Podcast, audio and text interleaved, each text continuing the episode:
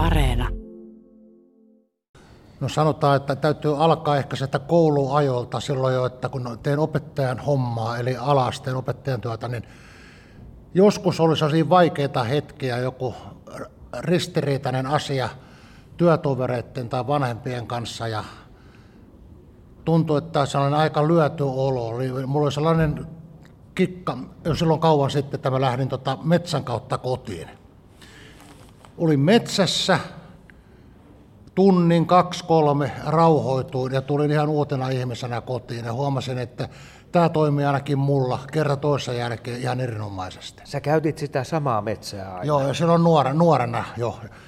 Ja sit, sitten kun tuli tämä vakava tilanne, eli sairastuin yllättäen suolistosyöpään, niin tosiaan tuntui, että ei tässä nyt mikään paniikki auta, vaan täytyy ottaa nyt tota, tämä sama metsäemo taas läheisemmäksi ja, tota, ja hänen haltuunsa tässä turvautua, että jotenkin tuntuu vaan siltä, että jos mä metsään menen ja muuta, niin mä tota, tästä asiasta selviän.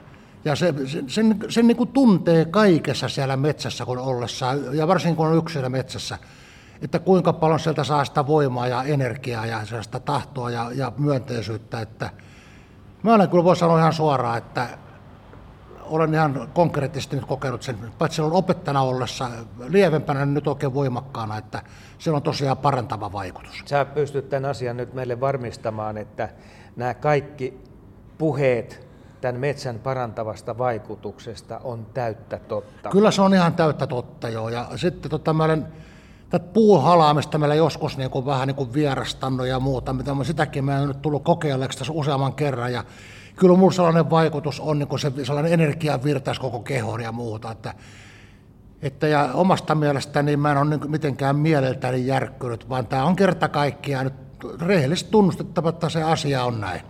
Sä nyt miettinyt tarkemmin sitä, että mikä se parantava osa metsässä voisi olla? Mikä, mikä sen tunteen aiheuttaa?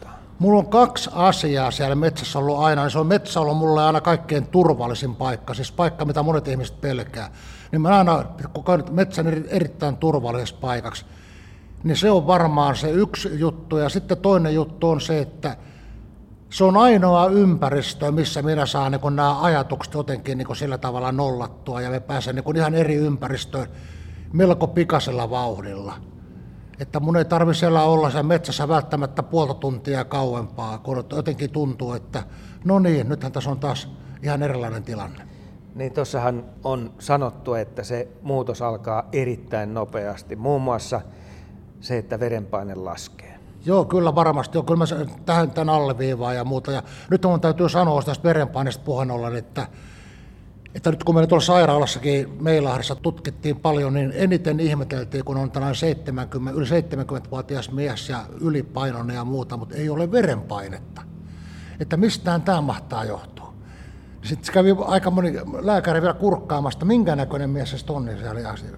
Ja ihmeteltiin, että kyllä sillä nyt vain näyttäisi olevan ainakin mun kohdalla tai, tai myöskin minun kohdalla niin ihan selvä yhteys tähän asiaan. Niin lääkärit katsoo aina ulkomuotoa, että, että pitäisi varmaan tuossa tilanteessa olla vähän enemmän paineita sisällä, mutta eh, heille ei ollut tiedossa se, että sä liikut paljon metsässä ja ennen kaikkea liikut. Joo, nimenomaan liikun ihan joka päivä ja sellainen asia että kuitenkin, että kun me saa niin valtavan paljon sitä myönteistä asiaa sitä metsästä, sitä tulee niin kuin ihan tuutin täydeltä, niin kyllä se, tota, se on valtava se vaikutus. Sitä, sitä, sitä ei voi niin kuin riittävästi niin kuin korostaa ja toistaa, että se on niin kuin jotenkin sellainen, siis sen kaltainen vaikutus, mitä en ole missään muussa elämän yhteydessä kyllä kokenut.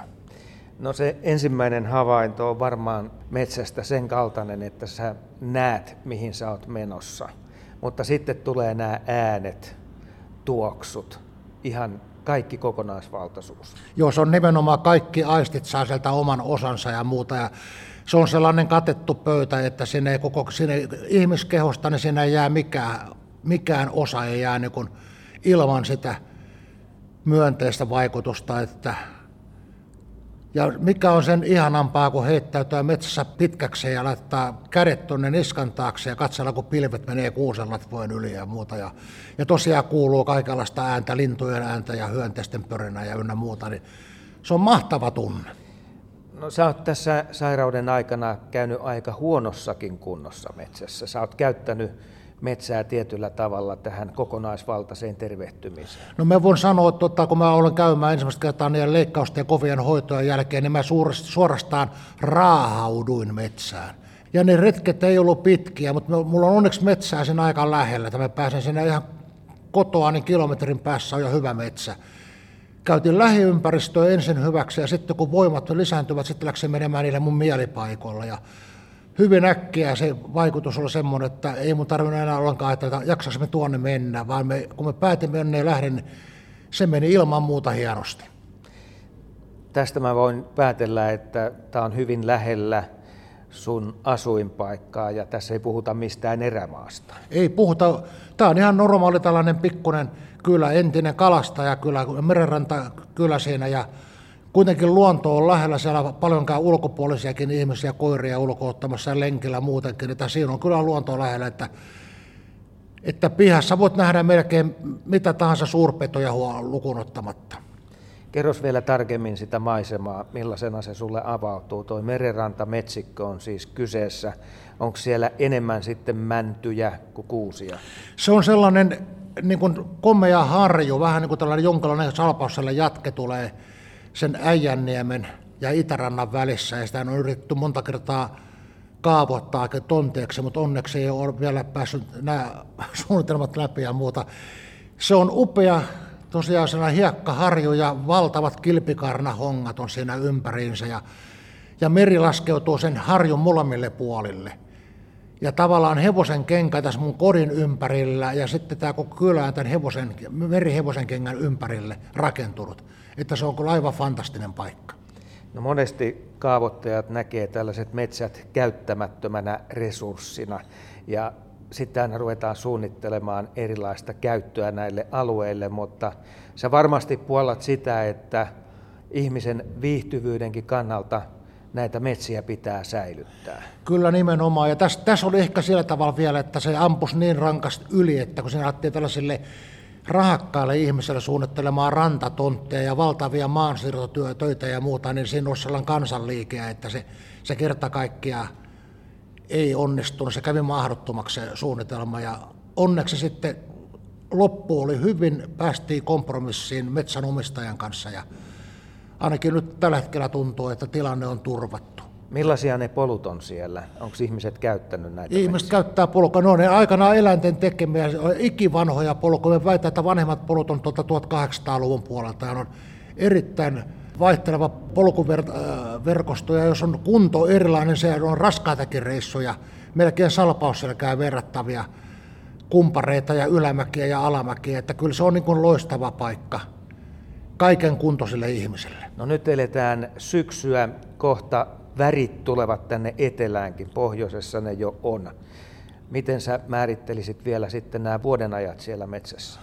No sehän on se kaikkein hienoin juttu, että kun ajatellaan, että on neljä erilaista vuodenaikaa, aina kysytään, että mikä se on suosikin vuodenaika, niin en mä pysty erotella, koska tämä syksy on, ehkä mä en eniten syksyihminen, mutta valtavan hienoa on myöskin talven hiljaisuus. Ja sitten taas keväällä tämä, kun kaikki puhkeaa kukkaan, tulee, tulee vehreys ja kukkaloisto ja muuttolinnut ja kaikki elämä herää.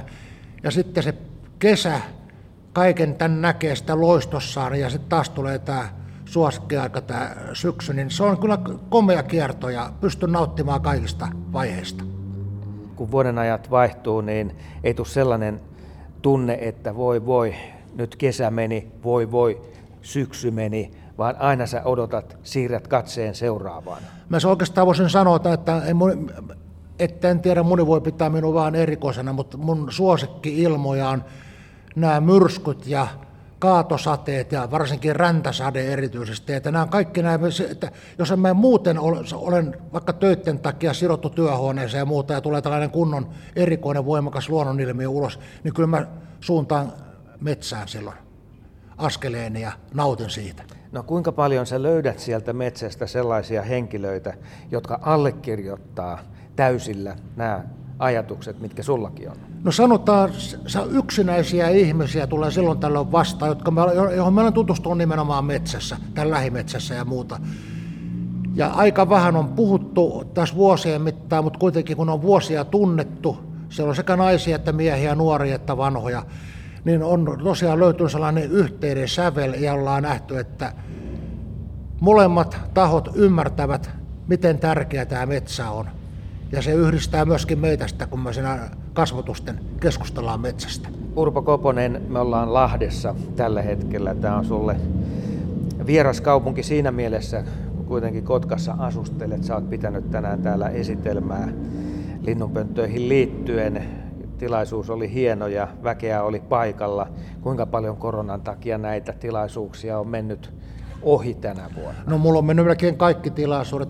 Tavallaan huvittaa tässä asiassa se, että kuitenkin se, minkä me olin varma, että kaikki muut saattaa vielä onnistua, mutta tämä tasavallan presidentin virkaasunnon Mäntynemen pönttöjen huoltoneminen, se nyt voi ilman muuta unohtaa, mutta päinvastoin kävi, sieltä tuli yhteydenotto presidentin kansliasta ja keväällä. keväällä ja haluttiin välttämättä, että tämän koronakurjuuden keskellä presidenttipariskunnalla niin rakkaat linnut ja muuta, niin ei tarvitse riutua tässä kurjuudessa, vaan Urpo Koponen on tervetullut puhdistamaan pöntöt ja raportoimaan pesinnästä. Sekö oli sitä aikaa, kun Uusimaa oli suljettu? Tai rajalla se oli, oli partiointia? Joo, nimenomaan mä pääsin sellaisella vesileimapaperilla ja linnavuoden allekirjoituksella pääsin läpi. Ja kyllä siinä kaksi ja kolme poliisi-ihmistä katsoi vuoron perään minua, paperia ja toisiaan, että mistä nyt oikein on kysymys.